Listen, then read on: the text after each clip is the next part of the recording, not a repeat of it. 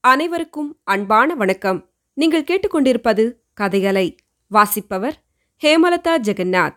திரு. கல்கி எழுதிய பொன்னியின் செல்வன் பாகம் இரண்டு சுழற்காற்று அத்தியாயம் முப்பத்தி எட்டு சித்திரங்கள் பேசின. இளவரசர் சட்டென்று கதையை நிறுத்திவிட்டு உங்களுக்கு ஏதாவது காலடி சப்தம் காதில் விழுந்ததா? என்று கேட்டார். கதையில் முழு கவனம் செலுத்தியிருந்த தோழர்கள் இருவரும் தங்களுக்கு ஒன்றும் கேட்கவில்லை என்றார்கள். ஆழ்வார்க்கடியான் சற்று நிதானித்துவிட்டு நாம் உட்கார்ந்திருக்கும் இடம் முன்னைவிட இப்போது உஷ்ணமாயிருக்கிறதே என்றான். ஏதோ புகை நாற்றம் கூட வருகிறது என்றான் வந்தியத்தேவன். ஐயா இந்த இடத்தில் அபாயம் ஒன்றுமில்லையே என்று ஆழ்வார்க்கடியான் கவலையுடன் கேட்டான். அபாயம் ஏதாவது இருந்தால் காவேரியம்மன் கட்டாயம் வந்து எச்சரிப்பாள் கவலை வேண்டாம் என்று இளவரசர் கூறி மேலும் தொடர்ந்து சொன்னார். அந்த இடத்தை விட்டு உடனே தாவடியை கிளப்பிக் கொண்டு புறப்பட்டோம். அப்படியும் நமது வீரர்களில் பத்து பேருக்கு குளிர்காய்ச்சல் வந்துவிட்டது. அம்மம்மா அந்த காய்ச்சல் மிக பொல்லாதது. எப்பேற்பட்ட வீரனையும் கோழையாக்கிவிடும். உடம்பெல்லாம் போரில் காயம் பட்டும் கலங்காதவர்கள் மூன்று நாள் காய்ச்சலில் மனம் தளர்ந்து ஊருக்குப் போக வேண்டும் என்று சொல்ல ஆரம்பித்து விடுவார்கள். சோழர்களின் குலதெய்வமான துர்கா பரமேஸ்வரிதான் அந்த ஊமை ஸ்திரீயின் உருவத்தில் வந்து எங்களை அங்கிருந்து புறப்படச் செய்தாள் என்று கருதினேன். அதற்குப் பிறகும் தேவி என்னை கைவிட்டு விடவில்லை. நான் போகும் இடங்களுக்கெல்லாம் அவளும் தொடர்ந்து வந்து கொண்டிருந்தாள். வனவிலங்குகள் மலைப்பாம்புகள் மறைந்திருந்த எதிரிகள் இத்தகைய பல ஆபத்துகளிலிருந்து என்னை காப்பாற்றினாள்.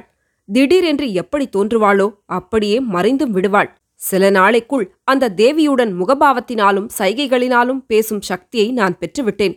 பெரும்பாலும் அவள் உள்ளத்தில் நினைப்பதெல்லாம் என் நெஞ்சம் தெரிந்து கொண்டுவிடும். அது மட்டுமல்ல அம்மாதரசியை கண்ணால் பார்க்காமலேயே அவள் பக்கத்தில் எங்கேயோ இருக்கிறாள் என்பதை நான் அறிந்து கொள்வேன். இப்போது கூட நல்லது. நீங்கள் உடனே சென்று உங்கள் படுக்கையில் படுத்துக் கொள்ளுங்கள். தூக்கம் வராவிட்டாலும் தூங்குவது போல் இருங்கள். சீக்கிரம்! என்றார் இளவரசர். அவ்விதமே இருவரும் சென்று படுத்துக்கொண்டார்கள் கண்களை மூடிக்கொள்ளவும் முயன்றார்கள்.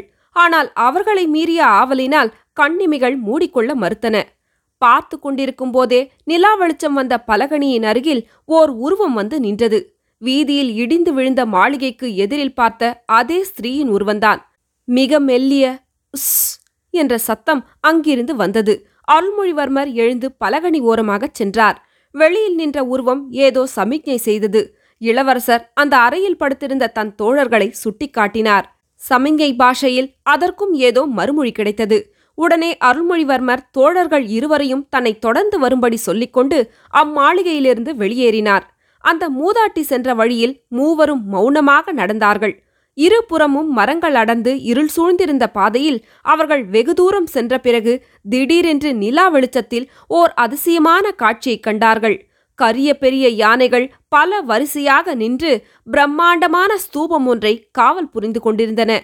அதை பார்த்ததும் வந்தியத்தேவனுடைய மூச்சு நின்றுவிடும் போல் இருந்தது. அந்த மூதாட்டியோ சிறிதும் தயங்காமல் யானை கூட்டத்தை நோக்கி நடந்தாள். ஆழ்வார்க்கடியான் வந்தியத்தேவன் காதோடு அந்த யானை சிலைகள் எவ்வளவு தத்ரூபமாக இருக்கின்றன பார்த்தாயா? என்று சொன்ன பிறகுதான் வந்தியத்தேவனுடைய திகைப்பு நீங்கியது. ஆயினும் அவனுடைய வியப்பு நீங்கிய பாடில்லை. ஒன்றோடொன்று நெருங்கி இடித்துக்கொண்டு நின்று அந்த மலை போன்ற ஸ்தூபத்தை தாங்கிக் கொண்டிருப்பது போல் அமைக்கப்பட்டிருந்த யானை சிலை ஒவ்வொன்றுக்கும் இரண்டு நீண்ட தந்தங்கள் இருந்தன. அவ்விதம் வரிசையாக நின்ற நூற்றுக்கணக்கான யானைகளில் ஒன்றே ஒன்றுக்கு மட்டும் ஒரு தந்தம் ஒடிந்து போயிருந்தது. அந்த யானை அருகில் அவள் சென்றாள். அதன் காலடியில் கிடந்த பெரிய கருங்கல்லை அகற்றினாள். அகற்றிய இடத்தில் ஒரு படிக்கட்டு காணப்பட்டது. அதன் வழியாக அவள் இறங்கிச் செல்ல மற்றவர்களும் பின்தொடர்ந்தார்கள். படிக்கட்டில் இறங்கி சிறிது தூரம் குறுகலான வழியில் சென்றதும் ஒரு மண்டபம் காணப்பட்டது. அதில் இரண்டு பெரிய அகல் விளக்குகள் எரிந்து கொண்டிருந்தன. விளக்குகளில் ஒன்றை தூண்டிவிட்டு அந்த மூதாட்டி கையில் எடுத்துக்கொண்டாள். இளவரசரை மட்டும் தன்னுடன் வரும்படி சமிஞ்ஞையினால் தெரிவித்தாள். மற்ற இருவரும் இதை பற்றி முதலில் சிறிது கவலை கொண்டார்கள். ஆனால் அந்த மூதாட்டி விளக்கை தூக்கி பிடித்து அந்த மண்டபச் சுவர்களில் உள்ள சித்திரங்களைத்தான் இளவரசருக்கு காட்டுகிறாள் என்று தெரிந்ததும் அவர்களுடைய கவலை ஓரளவு நீங்கியது. இளவரசர் அம்மண்டபச்சுவரில் பார்த்த சித்திரங்கள் ஏதோ ஒரு கதையில் நிகழ்ந்த சம்பவங்களை வரிசை கிரமமாக கூறும் தொடர் சித்திரங்களாக தோன்றின. புத்த பகவானின் பூர்வ அவதார கதைகளை புத்த விகாரங்களில் சித்தரிக்கும் முறைப்படி இச்சித்திரங்களும் அமைந்திருந்தன. ஆனால் இவை புத்தரின் அவதார நிகழ்ச்சிகளை குறிப்பிடவில்லை. ஒரு மானிடப் பெண்ணின் கதையையே சித்தரித்திருந்தது. அந்த சித்திரப்பெண்ணின் முகத்தோற்றம் ஏறக்குறைய இப்போது விளக்கு பிடித்து காட்டிய மூதாட்டியின் முகத்தை ஒத்திருந்தது. ஆகவே இந்த ஊமை ஸ்திரீ தன்னுடைய வரலாற்றையே சித்திரங்களாக எழுதியிருக்கிறாள் என்று இளவரசர் இலகுவாக தெரிந்து கொண்டார். அவற்றில் முதல் சித்திரம் கடல் சூழ்ந்த தீவில் ஓர் இளம்பெண் தன்னந்தனியாக நிற்பதையும் அவளுடைய தகப்பனார் கட்டுமரம் ஏறி மீன் பிடித்துக் கொண்டு வருவதையும் காட்டியது. பின்னர் அந்த பெண் காட்டு வழியே சென்றாள். ஒரு மரத்தின் கிளை மீது ஓர் இளைஞன் உட்கார்ந்திருந்தான். அவன் ராஜகுமாரனைப் போல் இருந்தான். அந்த மரத்தின் மீது ஒரு கரடி ஏறிக்கொண்டிருந்தது ராஜகுமாரன் அதை கவனியாமல் வேறு திசையில் பார்த்து கொண்டிருந்தான். அந்த பெண் கூச்சலிட்டுவிட்டு ஓடினாள். கரடி அப்பெண்ணை துரத்தியது. மரத்தின் மேலிருந்த இளைஞன் குதித்து வந்து கரடியின் மேல் வேலை எறிந்தான். கரடிக்கும் அவனுக்கும் துவந்த யுத்தம் நடந்தது. அந்த பெண் தென்னை மரம் ஒன்றின் மீது சாய்ந்து கொண்டு கரடிக்கும் இளைஞனுக்கும் நடந்த சண்டையை பார்த்து கொண்டிருந்தாள். கடைசியில் கரடி இறந்து விழுந்தது. இளைஞன் அந்த பெண்ணை நெருங்கி வந்தான். அவளுக்கு தன் நன்றியை தெரிவித்தான். ஆனால் அவள் மறுமொழி சொல்லாமல் கண்ணீர் விட்டாள். பிறகு அவள் ஓடிப்போய் தன் தந்தையை அழைத்து வந்தாள். வந்த வளைஞன் தன் பெண் பேச முடியாத ஊமை என்பதை தெரிவித்தான்.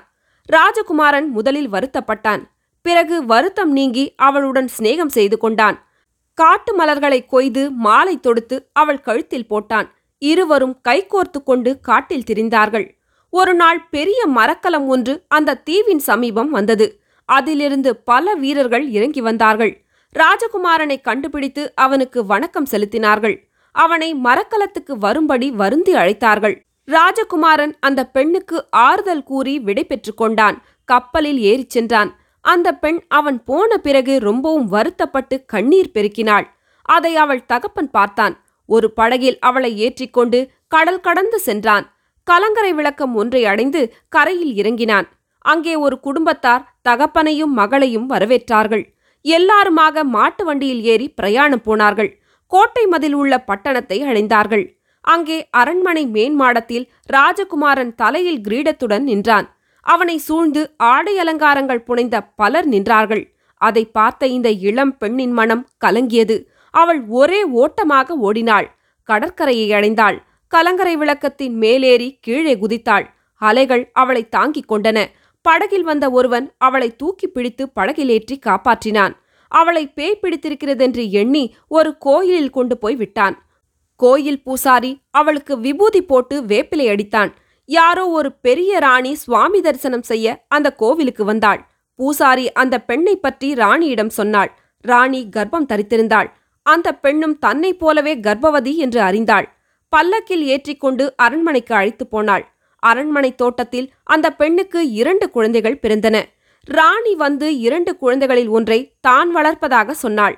முதலில் வளைஞர் பெண் அதை மறுத்தாள். பிறகு யோசித்து பார்த்தாள். இரண்டு குழந்தைகளுமே அரண்மனையில் வளரட்டும் என்று தீர்மானித்தாள். குழந்தைகளை விட்டுவிட்டு நள்ளிரவில் ஒருவரிடமும் சொல்லிக் கொள்ளாமல் ஓடிப்போய்விட்டாள் வெகு காலம் காட்டில் திரிந்து கொண்டிருந்தாள்.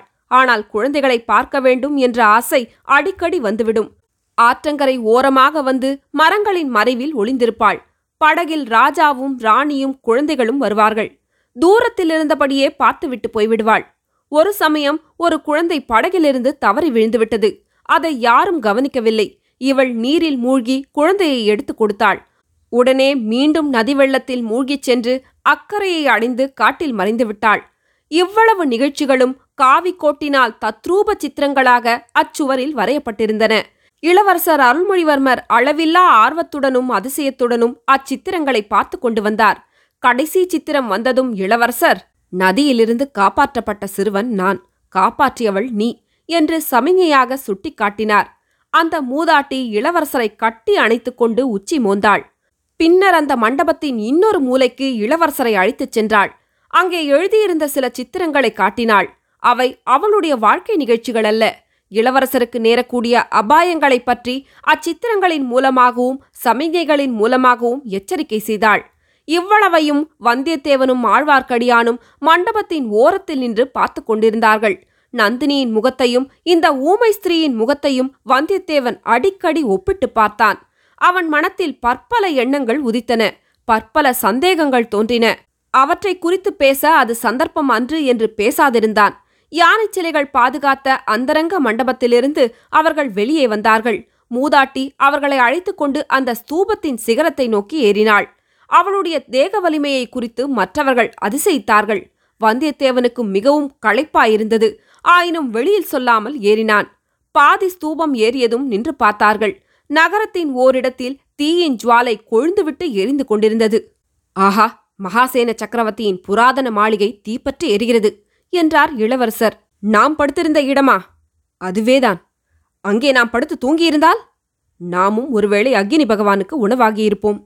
அதுதான் நாம் படுத்திருந்த அரண்மனை என்று இத்தனை தூரத்தில் இருந்தபடி எதனால் சொல்கிறீர்கள்?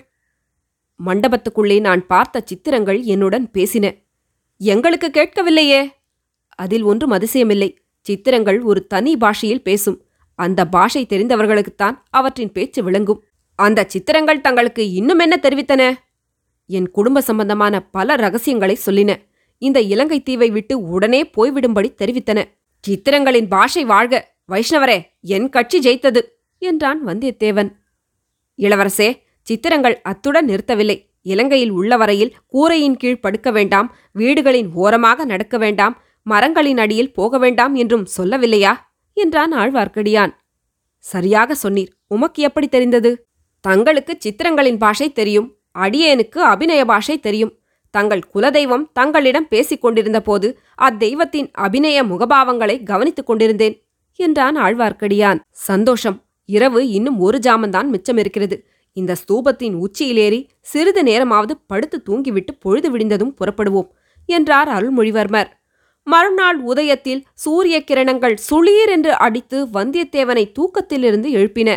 முதல் நள்ளிரவு நடந்த உண்மையான நிகழ்ச்சிகள் போதாவென்று சதிகாரர்களும் தீ வைப்பவர்களும் ஊமைகளும் செவிடர்களும் மரத்தில் ஏறும் கரடிகளும் பேய்ப்பிசாசுகளும் புத்த பிக்ஷுக்களும் மணிமகுடங்களும் ஒரே குழப்பமாக வந்தியத்தேவனுடைய கனவிலேயும் வந்து துன்புறுத்தினார்கள். சூரிய வெளிச்சத்தில் அவையெல்லாம் மாயக் கனவுகளாகி மறைந்தன. குழப்பமும் பீதியும் பறந்தன.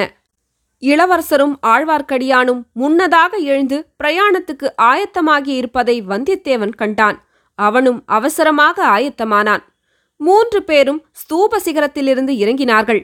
நடு வீதிகளின் வழியாகவே நடந்து சென்று மகா மேகவனத்தை நோக்கிச் சென்றார்கள். அந்த நந்தவனத்தின் மத்தியிலேதான் புராதனமான ஆயிரத்தைநூறு வயதான மிகவும் புனிதத்தன்மை வாய்ந்த போதி விருட்சம் இருந்தது. பிக்ஷுக்களும் பிக்ஷுக்களல்லாத பக்தர்கள் பலரும் போதி விருட்சத்தை வலம் வந்தும் மலர்களை சொரிந்தும் வணங்கிக் கொண்டிருந்தார்கள். இளவரசர் அல்மொழிவர்மரும் அந்த போதி விருட்சத்துக்கு வணக்கம் செலுத்தினார். உலகத்தில் ராஜ்யங்களும் ராஜ்யங்களை ஆண்ட மன்னர்களும் மறைந்து போய்விடுவார்கள். ஆனால் தர்மம் என்றென்றைக்கும் நிலைத்து நிற்கும் என்பதற்கு இந்த போதி விருட்சம் நிதர்சனமாயிருக்கிறது என்று இளவரசர் மற்ற இருவரையும் பார்த்து கூறினார். இப்படி சொல்லிக்கொண்டே சுற்றுமுற்றும் பார்த்தார். ஒரு மூலையில் மூன்று குதிரைகள் பிரயாணத்துக்கு ஆயத்தமாக நின்றன. மூன்று குதிரைகளையும் பிடித்துக்கொண்டு மூன்று பேர் நின்று கொண்டிருந்தார்கள். இளவரசர் அங்கே சென்றதும் அவர்கள் மூவரும் முகமலர்ந்து மரியாதையுடன் வணங்கினார்கள். இளவரசர் அவர்களை ஏதோ கேட்டு தெரிந்து கொண்டார். வந்தியத்தேவனை பார்த்து ராத்திரி எரிந்தது. நாம் படுத்திருந்த மகாசேனரின் அரண்மனைதான். நாமும் அதில் எரிந்து போய்விட்டோமோ? என்று இவர்கள் பயந்து கொண்டிருந்தார்கள். நம்மை உயிருடன் பார்த்ததும் இவர்களுக்கு சந்தோஷம் தாங்க முடியவில்லை என்றார்.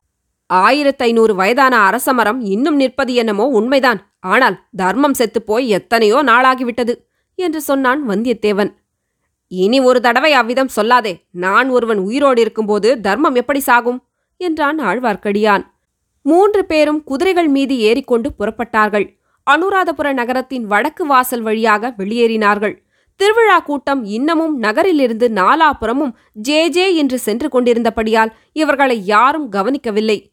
அனுராதபுரத்துக்கு வடகிழக்கில் ஒரு காத தூரத்தில் மகிந்தலை என்னும் சிறிய பட்டணம் இருந்தது. அசோக சக்கரவர்த்தியின் குமாரர் மகிந்தர் முதன் முதலில் இந்த ஊரிலேதான் வந்திறங்கி புத்த மதத்தை உபதேசிக்கத் தொடங்கினார். எப்படிப்பட்ட பாக்கியசாலி அவர்? ஆயுதம் தாங்கி படைகளை அழைத்துக் கொண்டு நாடு கவர்வதற்கு அவர் போகவில்லை. கொலைகாரர்களிடம் சிக்காமல் ஒளிந்து மறைந்து திரிய வேண்டிய அவசியமும் அவருக்கு ஏற்படவில்லை என்றார் அருள்மொழிவர்மர். அவருக்கு கொடுத்து வைத்திருந்தது அவ்வளவுதான் என்று சொன்னான் வந்தியத்தேவன். இளவரசர் நகைத்தார். நீர் எப்போதும் என்னை விட்டு பிரியவே கூடாது. நீர் பக்கத்தில் இருந்தால் எப்படிப்பட்ட கஷ்டமும் சந்தோஷமாகிவிடும் என்றார் இளவரசர். அதே மாதிரி எப்படிப்பட்ட சந்தோஷமும் கஷ்டமாகிவிடும் என்றான் ஆழ்வார்க்கடியான். இச்சமயத்தில் சாலையில் அவர்களுக்கு எதிர்ப்பக்கத்தில் ஒரு புழுதி படலம் தெரிந்தது. பல குதிரைகள் நாலு கால் பாய்ச்சலில் வரும் சத்தமும் கேட்டது. சிறிது நேரத்துக்கெல்லாம் சிறிய குதிரைப்படை ஒன்று கண்ணுக்கு தெரிந்தது. குதிரை வீரர்கள் கையில் பிடித்திருந்த வேல்முனைகள் காலை வெயிலில் பளபளவென்று ஜொலித்தன. ஐயா உரையிலிருந்து கத்தியை எடுங்கள் என்று எச்சரித்தான் வந்தியத்தேவன். தொடரும்.